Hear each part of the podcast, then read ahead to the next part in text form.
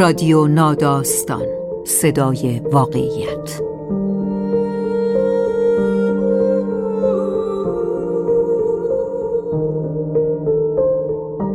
فصل سوم موسیقی. راوی شهین دخت نجف زاده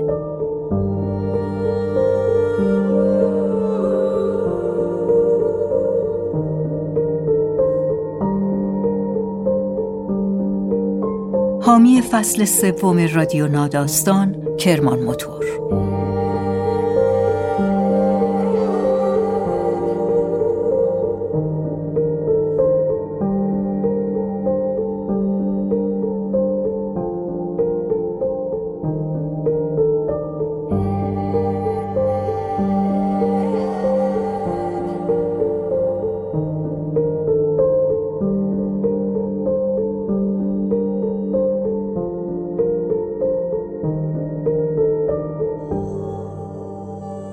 فاطیما بوتو نویسنده پاکستانی برادرزاده بینظیر بوتو در سال 1982 یعنی در دوران تبعید پدرش از وطن در کابل به دنیا آمد و در دمشق بزرگ شد. غم غربت تحفه‌ای بود که او از پدر به ارث برده بود. او در زندگی نگاره‌ای که خواهید شنید از مبارزات مردم پاکستان علیه دولت دیکتاتوری ضیاءالحق و خاطرات سالهای تبعید نوشته. از موسیقی نجات بخش در آن دوران و تمام آهنگ هایی که او و پدرش گوش می کردند و به خاطرات وطن متصل می شدند. آوازهای تبعید نوشته فاطیما بوتو ترجمه پگاه جهاندار با صدای حاله سیفی زاده. از وطنم دورم و به خاطر همین دوری احساس می‌کنم از جهان قایبم هم در این جهان هستم هم نیستم. هیچ غذایی به دهانم مزه نمی‌دهد. صداها همه ناکوکند. شوخی های شهرهای جدید به گوشم خندهدار نمیآیند. لباسها قشنگند اما باب سلیقه من نیستن. به تنم نمی نشینن راحت نیستن. طی این سالها تبهر پیدا کردم. فراموش کنم در چه اوضاع احوالی هستیم و وطن در من چه احساسی برمیانگیزد. اما با شنیدن بعضی آوازها، بعضی آهنگها یقین می کنم در مجمع الجزایر اندوه تک زمین بزرگی را برای وطنهای از دست رفته کنار گذاشتند. من در تبعید به دنیا آمدم. و در غربت بزرگ شدم. از همان کودکی با اینکه هرگز پا بر خاک پاکستان نگذاشته بودم دلم برای وطن پر می‌کشید. حالا که عمری را میان مرزهای سرزمینی که به آن تعلق دارم و بیرون از اون مرزها سر کردم اشتیاق به وطن تند و تیزتر هم شده است. باب مارلی گفته یک خوبی موسیقی این است که وقتی به دلت چنگ می‌زند دردی احساس نمی کنی. اما باب هم خطا رفته و بار اولش هم نیست. من در دمشق زندگی می کنم. در سوریه. اینجا بزرگ شدم.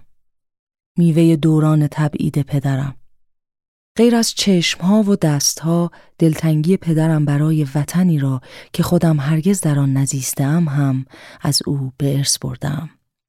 پدر فلفل قرمز را چاشنی همه غذاهایش می کند و ترشی انبه و لیمویی که در شیشه های چرب و چیلی از وطن برایمان میفرستند جز لاینفک سفرهمان است. روی یکی از میزهای اتاق کارش یک پارچه قلمکار خرمایی و سیاه پهن کرده. سوقات سند است و ما به آن اجرک می‌گوییم. دهه هشتاد است. پدرم دمشق را زیر پا می‌گذارد تا روزنامه هایی پیدا کند که خبری از وطن دارند. هر شب به بی بی سی جهانی گوش می دهد. ناغوس هایی که در آپارتمان کوچکمان به صدای بلند آواز می دهند از خبرهای بد حکایت دارند.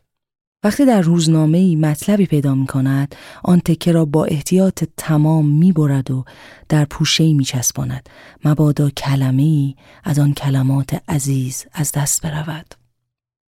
راستش دو آهنگ هست که غم قربت را به معنای واقعی در دلمان زنده می کند. اولی آهنگ نشسته بر اسکلی در خلیج است که اوتیس ردینگ خوانده. پدرم این ترانه را روی نوار کاست دارد و هر بار که در دمشق شهر باستانی خلفا و شاهان با ماشین گردش می‌کنیم آن را می‌گذارد. هنوز کسی به دمشق دست رازی نکرده. امن و امان است. هنوز کسی کمر به نامودیش نبسته. هنوز دست یا تفنگ کثیفی به روی شهر یاسمنهای لطیف بلند نشده. تابستانها هوا از عطر گلهای ریز سفید سنگین است و ما دو غریبه با ماشین در دل شهر پیش می رویم و به آواز اوتیس ردین گوش می دهیم که از جورجیا می خاند. از جلای وطن پدرم عاشق این آهنگ است می‌پرسم چرا می‌گوید چون درباره مردی است که از خانهاش دور افتاده می‌دانم ما هم از خانهمان دور افتاده ایم کودکی هم مصادف است با روزگاری که زیاء الحق دیکتاتور دست نشانده سیاه در پاکستان سر کار است و چادر شوم تبعید را به سر خانواده من کشیده. می‌دانم دیکتاتوری مانع ماست که به خانه برگردیم. غمی را که در دل پدرم می جوشد و می‌دانم روز به روز آتش خشمش تیزتر می شود و داغ دلش تازه تر. می‌دانم چرا پدرم وقتی این آهنگ پخش می شود ساکت است. چرا هیچ وقت نوار را جلو نمی‌زند تا به ترانه بعدی برسد. چرا از خیر صدای فش فش بعد از تمام شدن آهنگ هم نمیگذرد. I'll be sitting when the evening comes, watching the ships roll in, and then I'll watch them roll away again. Yeah, I'm sitting on the dock of the bay, watching the tide roll away. Ooh, I'm just sitting on the dock of the bay. آهنگ دیگری هم هست این یکی را در خانه گوش می دهیم. هو جمالو آهنگ فولکلور سندی که نزد هموطنانم عزیز و محترم است. پدرم گاهی در ماشین اما بیشتر در اتاق کارش وقتی مشغول مطالعه است به آن گوش می دهد. می‌دانم این ترانه جور دیگری به دل پدرم می نشیند. با نشسته بر اسکلی در خلیج فرق دارد. هو جمالو آهنگی است که نبز اندوه پدرم را در مشت دارد. با اوج و فرود آهنگ غم در دلش شدت و ضعف می گیرد و در این حال با شنیدن آن دلش قرص می شود. این آهنگ شادش می کند. افسانه هست که می‌گوید جمال مرد جوانی بود اهل سکر که در سال 1989 به دستور جان جیکوب از افسران کمپانی بریتانیایی هند شرقی و فرمانده وقت سن به اعدام محکوم شده بود. آدمهای کمپانی دار و ندار سند را قارت می کردن و هر کس را که در برابر اشغال و چپاولگریشان میزداد از سر راه بر می داشتن. در این افسانه آمده از قضا همون وقت که جیکوب جمال را به زندان انداخته بود روی رود سند پل فولادی جدیدی زده بودند. لوکوموتیوران ها که تا آن وقت پلی به آن عظمت و بزرگی ندیده بودند جرأت نمی‌کردند از رویش رد شوند. بنابراین انگلیسی ها زندانیان ادامی را آموزش دادند که قطار برانند و واکنها را از روی پل رد کنند. به جمال هم وعده دادند اگر از روی پل رد شود در مجازاتش تخفیف قائل شوند. او هم که سر نترسی داشت پذیرفت. جمال به خانه برگشت و همسرش سرخوش از بازگشت پیروزمندانه شوهر فریادی سرداد و به این ترتیب ترانه هو جمالو سروده شد. بر اساس روایت های دیگر این ترانه ربطی به انگلیسی ها ندارد. سندی ها به اجنبی ستیزی شهره نیستند. با انگلیسی ها که مطلقا سر جنگ نداشتند. شهری در آن حوالی هست که به افتخار جان جیکوب اسمش را جیکوب آباد گذاشتند. آنطور که در این روایت آمده این ترانه مشهور فولکلور به خاطر عقب راندن یکی از قبایل همسایه نصیب جمال شده از چند چون داستان جمال که بگذریم سندی ها هر کجای جهان که باشند این آهنگ را می‌خوانند. نوای هوجمالو در عروسی ها، در مهمانی ها و هر جا دل سندی ها هوای وطن کند چنیده می شود. همین ماجرا نشان می دهد حس ما نسبت به موسیقی تا چه اندازه نامعقول است.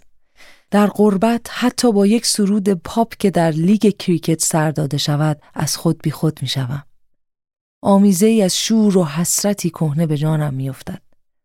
همه ترانه ها را که نباید شاعرها بنویسند.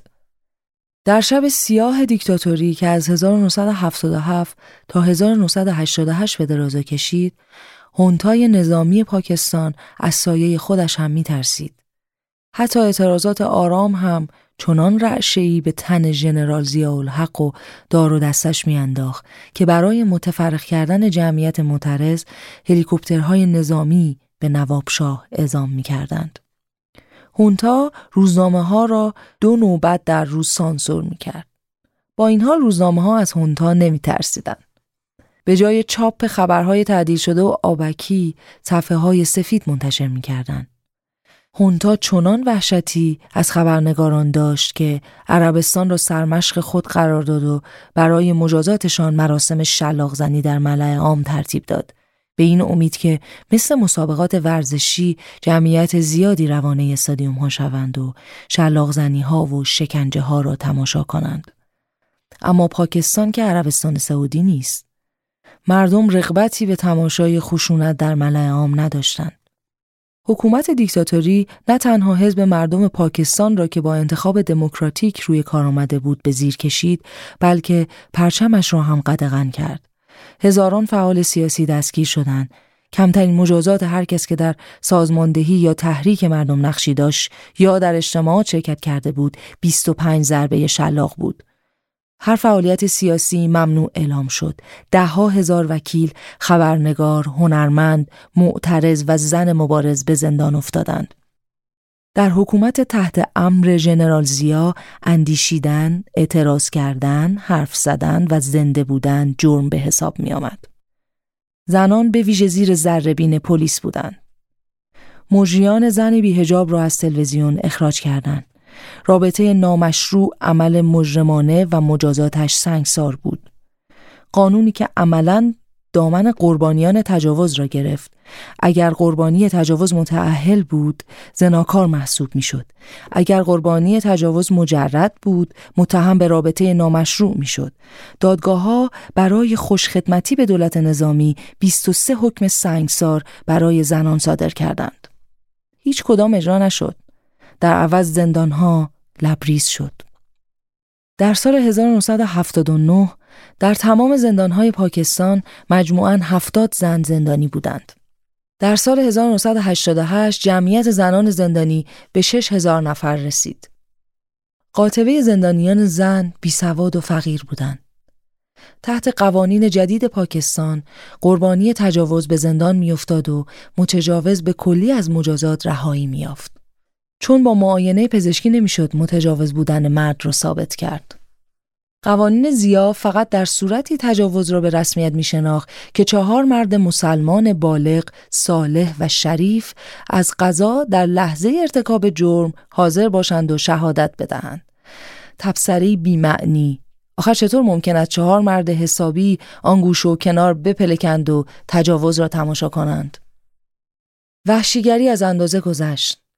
طبق قوانین جدید مجازات دزدی قطعیت بود. اما در این کشور بینوا یک نفر هم پیدا نمی‌شد که حاضر باشد این حکم را اجرا کند. معموران اعدام پا پس کشیدند. اما برای دولت نظامی مهم نبود. درست است که متولیان دولت از انجام این کار سرباز زدند ولی قصاب که قد نبود. اما در سرتاسر سر پاکستان قصابی پیدا نشد که حاضر باشد دست دزدی را حالا هر دزدی قطع کند. در آن ایام هر کاری جرم محسوب می‌شد و هر کسی مجرم. اوسیب ماندلشام جایی گفته در روسیه شعر بی اندازه اهمیت دارد. فقط اینجاست که شعر سر آدم را به باد می دهد. در پاکستان هم در بر همین پاشنه می چرخید. در شب دراز جبارترین دیکتاتوری تاریخ پاکستان شرم و حیایی وجود نداشت. شاعران تبعید شدند. خوانندگانی که با قوانین دولت نظامی نمی ساختند به خاک سیاه نشستند. از صحنه پایین کشیده شدند. از تلویزیون اخراج شدند. اما همچنان به آواز خواندن ادامه دادند. و وقتی ترانه ای نماند که بخوانند به اشعار ممنوعه رو آوردند.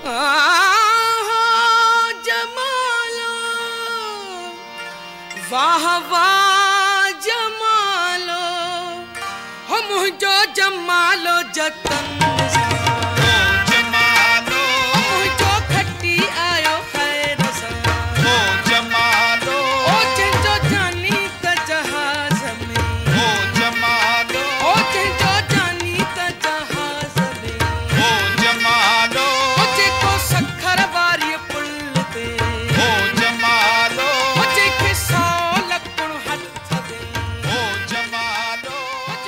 بخت ما بلند بود که در تبعید لاعقل از موسیقی محروم نبودیم. موسیقی ما را از امواج متلاطم تنهایی می رهاند.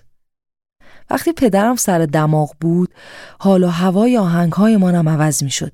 به الویس گوش می کردیم که با پوزخندی بر لب تدی خرسه، تب و فرار از زندان را می خاند. و بیتل ها که از اتحاد جماهیر شوروی می خاندند. و ری چارلز که پیانو می نواخت من مدونا گوش می دادم و دستکش های توری بی پنجه دست می کردم. وقتی شعر بابا موعظه نکن را حفظ می کردم پدرم زیر چشمی می پاییدم. اما بعد به دلش راه نمی‌داد. معنای کلمات را که می خواندم نمی‌دانستم. تریلر مارکل جکسون را بارها و بارها تماشا کردیم و هر بار از ترس جیغ کشیدیم. پدرم مشکل پسند بود. با موسیقی عربی میانه ای نداشت. تا جایی که به خاطر میآورم فقط یک جا کوتاه آمد. یک ترانه پاپ دمشقی به نام ابو یوسف نظرش را جلب کرد. سالها دنبال این ترانه گشتم اما بی نتیجه بود. در آن ایام آهنگ ها یا روی کاست های قاچاقی ضبط شده بود که از دوستمان می گرفتیم یا سیدی هایی که مغازهداران مهربان برایمان پر می کردند. آن روزها وقتی می‌خواستی آهنگ بگذاری باید با کمال احتیاط سیدی را با نوک انگشت بر می داشتی. مبادا خط بیفتد. اگر کاست را با بی مبالاتی عقب جلو می کردی نوار جمع می شد و به هم می پیچید و گوریده می شد. از آن بدتر ممکن بود بشکند. نوار شکسته را با هیچ ترفندی نمی‌شد دوباره سرهم کرد. در دمشق دهه 80 نه از حساب کاربری آیتونز خبری بود نه از اسپاتیفای. در یوتیوب و ساندکلود دنبال آهنگ ابو یوسف گشتم اما انگار آب شده و رفته توی زمین. یک جایی در گذشته گم شده است. برادرم که به دنیا آمد با هر صدایی خودش را تکان می‌داد. پدرم برای او هم موسیقی مخصوص به خودش را پیدا کرد. ترانه محبوبشان بوسه بود. نه آن نسخه اصلی که پرینس خوانده بلکه بازخوانی پاستوریزه تر تام جونز وقتی برادرم صدای باریتون تام جونز را میشنید مثل کفتر جلدی که به آشیانه خوانده باشندش از آن سر آپارتمان به دو می آمد. پدرم مثل تمام تبعیدی ها به امید بازگشت زندگی می کرد. یکی از همین روزها شاید یک سال دیگه یا چند ماه دیگه شاید عید که بشه یا بهار که بیاد دیگه تا بهار برمیگردیم خونه سرودهای مقاومت فیض احمد فیض مرزهای پاکستان را در نوردیده شعرش را روی پلاکارت های دانشجویان دهلی می‌بینی و از زبان معترضان کشمیری میشنوی. در کشور خودش به فرمان ژنرال ضیا او را به زندان انداختند و عاقبت تبعید کردند. فیض که دوران تبعیدش را در بیروت سر می کرد برای فلسطینی ها شعر سرود.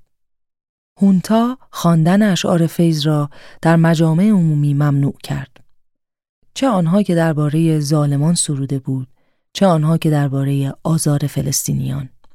کل اشعار فیض بدون استثنا قدغن بود. فیض در شعری به نام هم دکینگه یا خواهیم دید گفته خواهیم دید به یقین آن روز موعود را خواهیم دید روزی که کوههای بلند استبداد مثل رشته های پنبه بر باد خواهد رفت و زمین زیر پایمان زیر پای ما ستم دیدگان خواهد لرزید حکومت دیکتاتوری که از همه چیز و همه کس می ترسید، عاقبت حریف خود را یافت. مردمی که از هیچ چیز و هیچ کس نمی ترسیدن. دانشجویان با قانون دولت نظامی زیاد در افتادن. زنان، وکلا، هنرپیشه ها، هنرمندان، نویسندگان، کمدین ها همکاریشان را با دولت قطع کردند. همه بنای مخالفت گذاشتند. مادام نورجهان مشهورترین و پرکارترین خواننده سینما در پاکستان بود. به او لقب ملیکه ترنم داده بودند. یعنی ملکه نقمه ها. قبل از جدایی هند و پاکستان در فیلم های هندی و بعد از جدایی در فیلم های پاکستانی آواز می‌خواند و بازی می‌کرد. در سال 1965 که پاکستان و هند مهیای جنگ می شدند که دومین جنگشان در کمتر از 20 سال بود نورجهان با رادیو پاکستان تماس گرفت و گفت می‌خواهد برای مردمش بخواند. در ایستگاه رادیویی کسی باور نکرد خودش پشت خط است مگر می‌شد مادام نورجهان آن استوره بازیگر و خواننده به نام پای تلفن باشد کارگردان رادیو پاکستان گفته بود فکر می‌کنی خیلی بامزه ای؟ دارن رو سرمون بمب و گلوله میریزن. نورجهان عاقبت سوار ماشینش شد و به اعتبار برگه‌ای که به او اجازه تردد در زمان حکومت نظامی را می‌داد خود را به رادیو رساند تا ثابت کند سر شوخی ندارد و بر پیشنهادش مصر است. در روزهایی که همه فرار را برقرار ترجیح داده بودند نورجهان با همان ساری هایی که در اغلب اجراهایش می پوشید و تنگ اندامش را در بر می گرفت در استودیوی خالی رادیو ایستاد و برای جنگ ترانه خواند. به همین دلیل او را با اسطوره مصری ام کلسوم مقایسه کردند که قبل از هر نبرد ترانه های شورانگیز می‌خواند.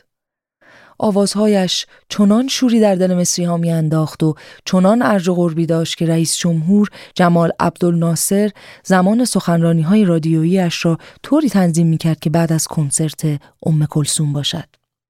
نورجهان برای سربازان می‌خواند اما از آنها ترسی به دل نداشت. شعر موج پهلیسی محبت از ترانه های مشهورش را فیض سروده بود. محبوبم آن عشق قدیم را از من طلب مکن. فیض چنان شیفته اجرای نورجهان شد که گفت شاعر این شعر دیگر من نیستم مادام نورجهان است. در دوران دیکتاتوری در آن ایامی که هونتا فیض را به اتهام فتنه به بند کشیده بود به نورجهان هشدار دادند که این غزل را در کنسرتش نخواند. خواننده نامدار گفته بود اگر فیض خائن است پس من هم هستم. این غزل را در کنسرتش خواند.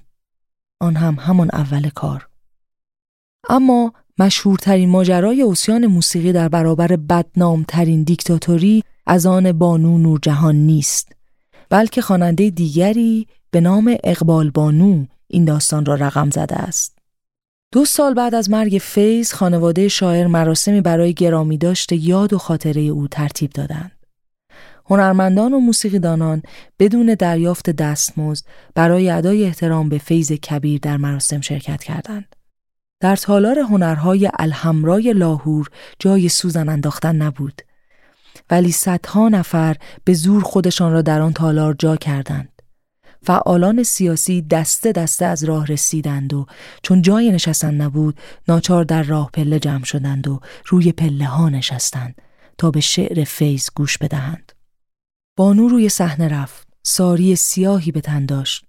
و شروع به خواندن شعری کرد که فیض در سال 1979 دو سال بعد از کودتای زیا نوشته بود هوم دکینگه هیچ فیلمی از این ماجرا موجود نیست. اما یکی از تکنسیان های صدا پنهانی آواز بانو را ضبط کرد. آنطور که نوه فیض می‌گوید عمویش عاقبت اندیشی کرد و نوار صدا را از کشور خارج کرد و به دست دوستی در دوبی رساند. او هم نوار را تکثیر کرد تا پاکستانی ها در هر گوشه دنیا از ترانه ضد استبدادی فیض بی نصیب نمانند. این آهنگ حالا در فضای یوتیوب موجود و محفوظ است. تصویر ندارد. فقط عکسی از اقبال بانو در پس زمینه الساخ شده و صدایی به گوش می رسد که مو به تن آدم راست می کند. صدای بانو پرشور و زلال است و آن میان هر از چندی فریادهای زنده باد انقلاب هم شنیده می شود. او یازده دقیقه تمام زیبا و دلنشین می‌خواند. هر سطری از شعر که از سقوط ظالمان می‌گوید با موج تشویق همراه می شود. بانو می‌خواند همه تاجها از سر میافتند. همه تختها واژگون خواهند شد. خواهیم دید به چشم خودمان خواهیم دید. هم دیکھیں ہم دیکھیں لازم ہے کہ ہم بھی دیکھیں گے ہم دیکھیں گے۔ ہم دیکھیں گے لازم ہے کہ ہم بھی دیکھیں گے۔ हम देखेंगे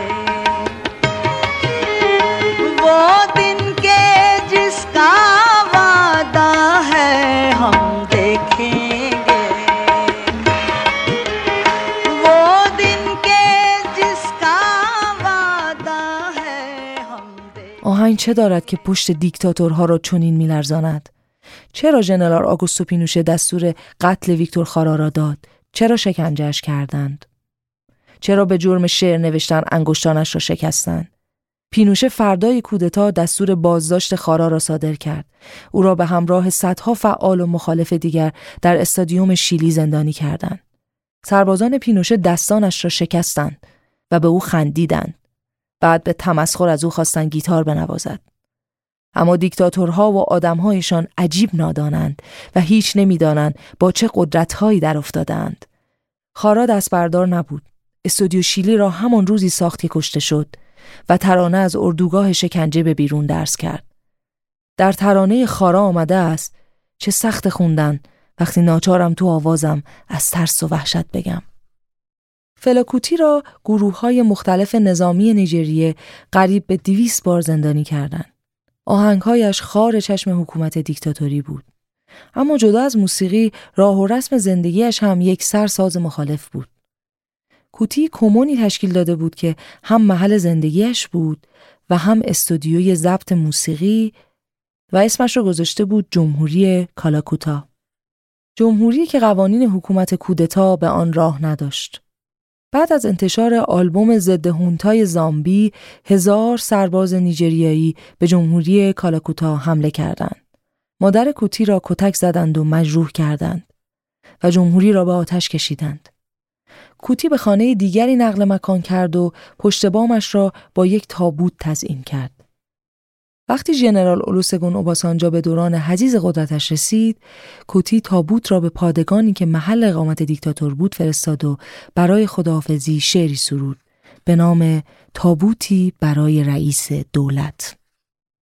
همونا که پولا رو دزدیدن، همونا که دانشجوها رو دریدن، همونا که همه خونه ها رو سوزوندن، همونا خونه منم سوزوندن.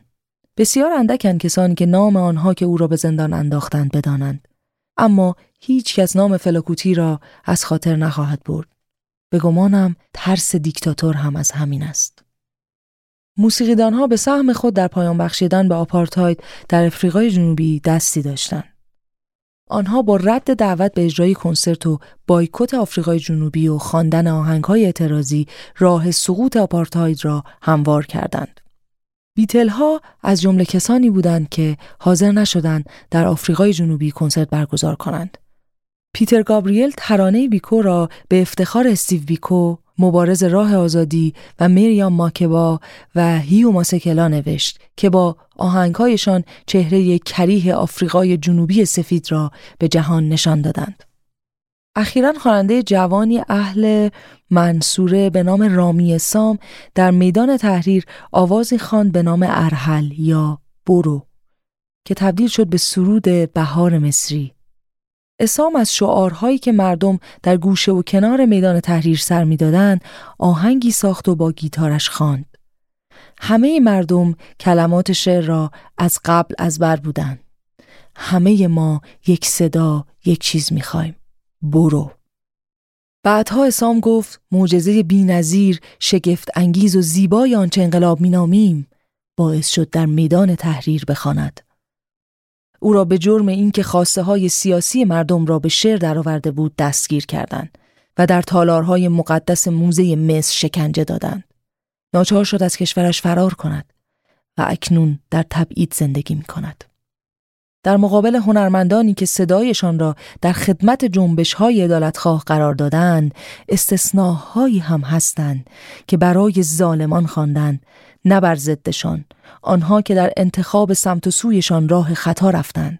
مثلا بونو به خاطرم میآید که در موزیک ویدیوها یا کنسرتهایش ماسک آنگسان سوچی را به چهره می‌زد. قدرت و خطر ترانه هر دو در یک چیز نهفته است. موسیقی متعلق به توده مردم است.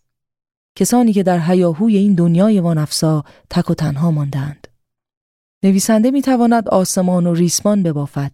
که مخاطبش نست یا گروهی از افرادند که در اقلیتند. و هیچ کس را ندارد که صدایشان را به گوش دنیا برساند. اما موسیقیدان برای همه می‌خواند نه یک گروه خاص. فدریکو گارسیا لورکای شاعر می نویسد هیچ کس را نمی شناسد نه. اما من برای تو می خانم. در کنار هم گذاشتن نوتهایی که با هم هارمونی ندارند حس آزادی هست. و هر جا آزادی باشد اسیان هم هست. تا دنیا دنیاست ظالمان از موسیقی متنفرند چون هر قدر قدرتمند باشند و هر قدر خشونت به خرج دهند هرگز نمی‌توانند چیزی را که زیباست به بند بکشند. بعد از کنسرت لاهور گردن کلفت های جنرال ضیا به خانه خانواده فیض که مراسم بزرگداشت را برگزار کرده بودند حمله کردند. اما دیر رسیدند. کاست اجرای اقبال بانو پیش از آن از کشور خارج شده بود فیس هم که دیگر در این دنیا نبود تا مجازاتش کنند در عوض بانو را به خاطر نافرمانیش از خواندن در مجامع عمومی منع کردند دیگر اجازه نداشت روی صحنه برود یا در تلویزیون ظاهر شود هونتا هرچه در توان داشت به کار بست تا زندگی حرفه او را نابود کند و به همین دلیل او و آن شعر جاودانه شدند. چه به سر ما آمد؟ ما روزهای بیشماری را در تبعید گذراندیم. به انتظار و در آرزوی بازگشت. پدرم از کشورم داستانها می گفت و وعده می‌داد که روزی به وطنمان برمیگردیم. من رقبتی به ترک دمشق نداشتم. بابا گفت دلیلش این است که نمیدارم در وطن چه چیزی انتظارمان را می‌کشد. بارها و بارها برایم تعریف کرد که هوای کراشی بوی نمک و اصل می‌دهد سایه درختان نخل ما را از آفتاب سوزان محافظت می کند و زمین با ریشه های درختان کهنسال انجیر معابد مفروش است. برایم از مسابقه های اسب دوانی و شتر دوانی در ساحل گفت. گفت می‌شد سوار لنج ماهیگیران پاک دست شد و برای صرف شام به دل دریای عرب زد. فصلها آمدند و رفتند و چون ما همچنان در غربت پاگیر شده بودیم به آهنگهای معمولمان گوش می‌دادیم. گوانتانامرا که مشهورترین آهنگ تبعید است، موتان، محبوبم، آهنگ های هری بلافونته که هم شادند هم داغ حسرت را در دل آدم تازه می کنند و به خاطر همین با آهنگ های او می رخصیدیم. البته بیشتر گوشمان در انتظار شنیدن صدایی بود که ما را به جایی که به آن تعلق داشتیم فرا می‌خواند. بلافونته فریاد می‌زند آهای روز انگار محض خاطر ما می‌خواند. من و بابا همیشه آماده بودیم. نوک پا میرقصیدیم و نفس می‌گرفتیم تا در جواب بخوانیم. آهای روشنای روز بیا که می‌خوایم برگردیم خونه. Work all night and a drink a rum. Daylight come Stack banana till the morning come. Daylight come and we want go home. Come, Mr. Tallyman, tally me banana. Daylight come and we want go home. Come, Mr. Tallyman, tally me banana. Daylight come and we want go home. Live six foot, seven foot, eight foot bunch. Daylight come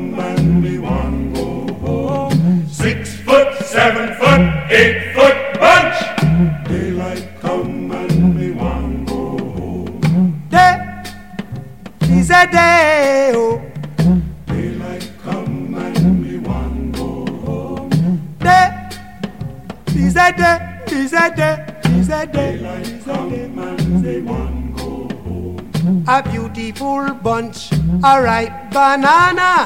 Daylight come and we want go home. Hide the deadly black tarantula. Daylight come and we want go home. Live six foot, seven foot, eight foot bunch. Daylight come and we want go home. Six foot, seven foot.